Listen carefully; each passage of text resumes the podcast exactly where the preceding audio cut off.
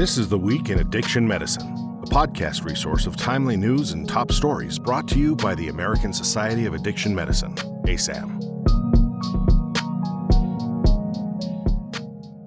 Today is Tuesday, June 14th, and I'm Claire Rasmussen.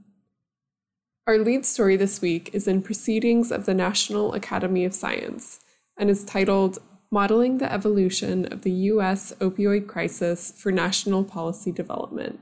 The authors of this article create a model utilizing data from between 1999 and 2020 to understand historical opioid use patterns and to project future scenarios. In testing, the model was able to closely replicate historical trajectories and had good model fit for various scenarios. While the model has some limitations, as it does not address co occurring stimulant use, it does potentially provide a resource for policymakers in projecting future use patterns and policy analysis. Next is a study in JAMA Network Open titled Analysis of Urine Drug Test Results from Substance Use Disorder Treatment Practices and Overdose Mortality Rates 2013 to 2020. This study collected the results of 500,000 urine drug tests from between 2013 and 2020 in all 50 states.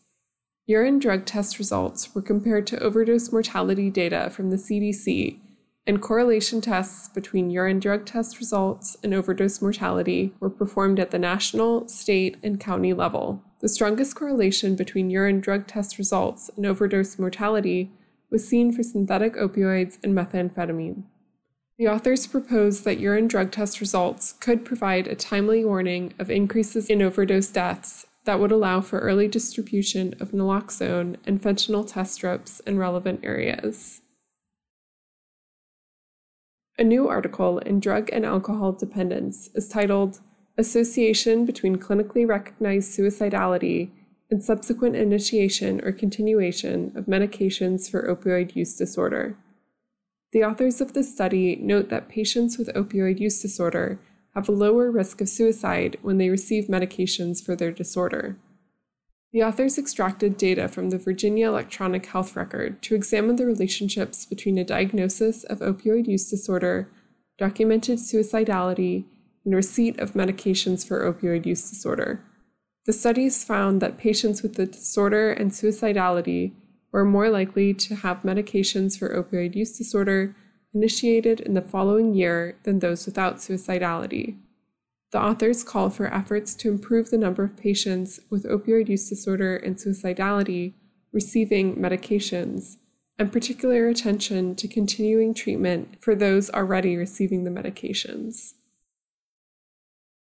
Our next article in Alcoholism, Clinical, and Experimental Research is titled predictors of abstinence, no heavy drinking days, and a two level reduction in World Health Organization drinking levels during treatment for alcohol use disorder in the COMBINE study. Data from trials of medications for alcohol use disorder was used to identify predictors of drinking outcomes. Data from the COMBINE study, a randomized placebo controlled trial evaluating the efficacy of naltrexone and acamprosate, was used in this study. Among the subjects classified as abstinent less than two consecutive weeks prior, the study found that younger and older persons with a total alcohol dependence scale score greater than 13 were less likely to have no heavy drinking days than older subjects with a total alcohol dependence scale score of less than 13. Next, we have a study in the Journal of Addiction Medicine titled Pharmacotherapies for Adults with Alcohol Use Disorders. The authors used 156 studies to conduct a meta analysis of randomized or controlled clinical trials examining medications to treat alcohol use disorder among adults. In the analysis, oral naltrexone, disulfiram, acamprosate, and baclofen had the best evidence for improving abstinence and decreasing heavy drinking.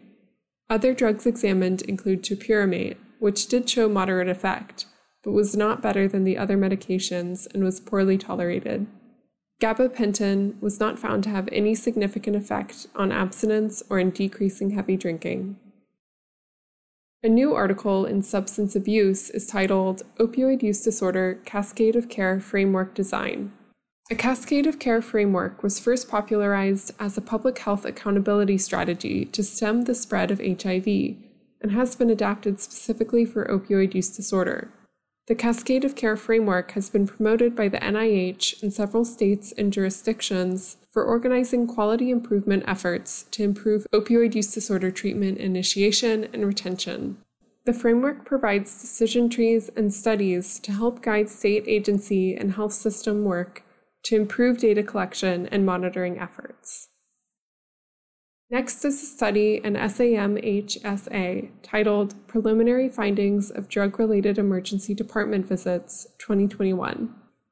In the preliminary report of 2021, the Drug Abuse Warning Network identified over 140,000 drug related emergency department visits from 52 participating hospitals.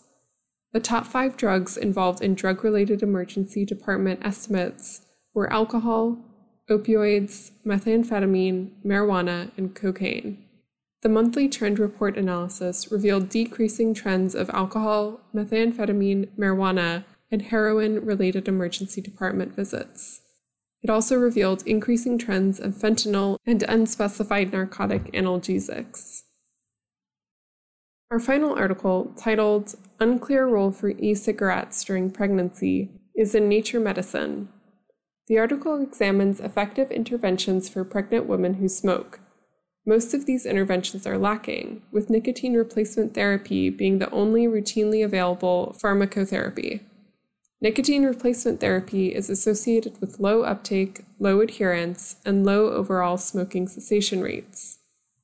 A substantial proportion of smokers who try to quit cigarette smoking using an e cigarette end up as dual users, continuing to use both products. This implies that neither nicotine replacement nor e cigarettes offer an adequate solution to smoking during pregnancy. The article concludes that further research is urgently needed to find more effective and innovative ways to support pregnant women as they quit smoking.